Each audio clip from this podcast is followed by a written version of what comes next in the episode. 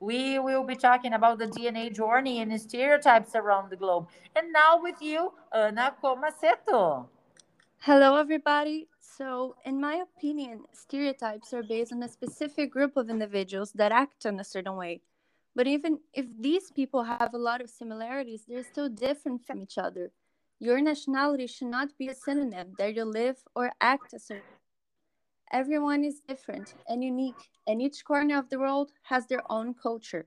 And bigger countries also have a lot of cultural variations depending on the region, and Brazil is a big example of that.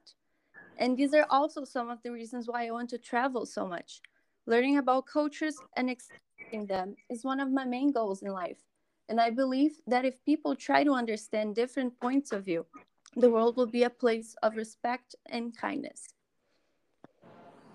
Okay, dear. Thank you very much. Bye bye. Bye.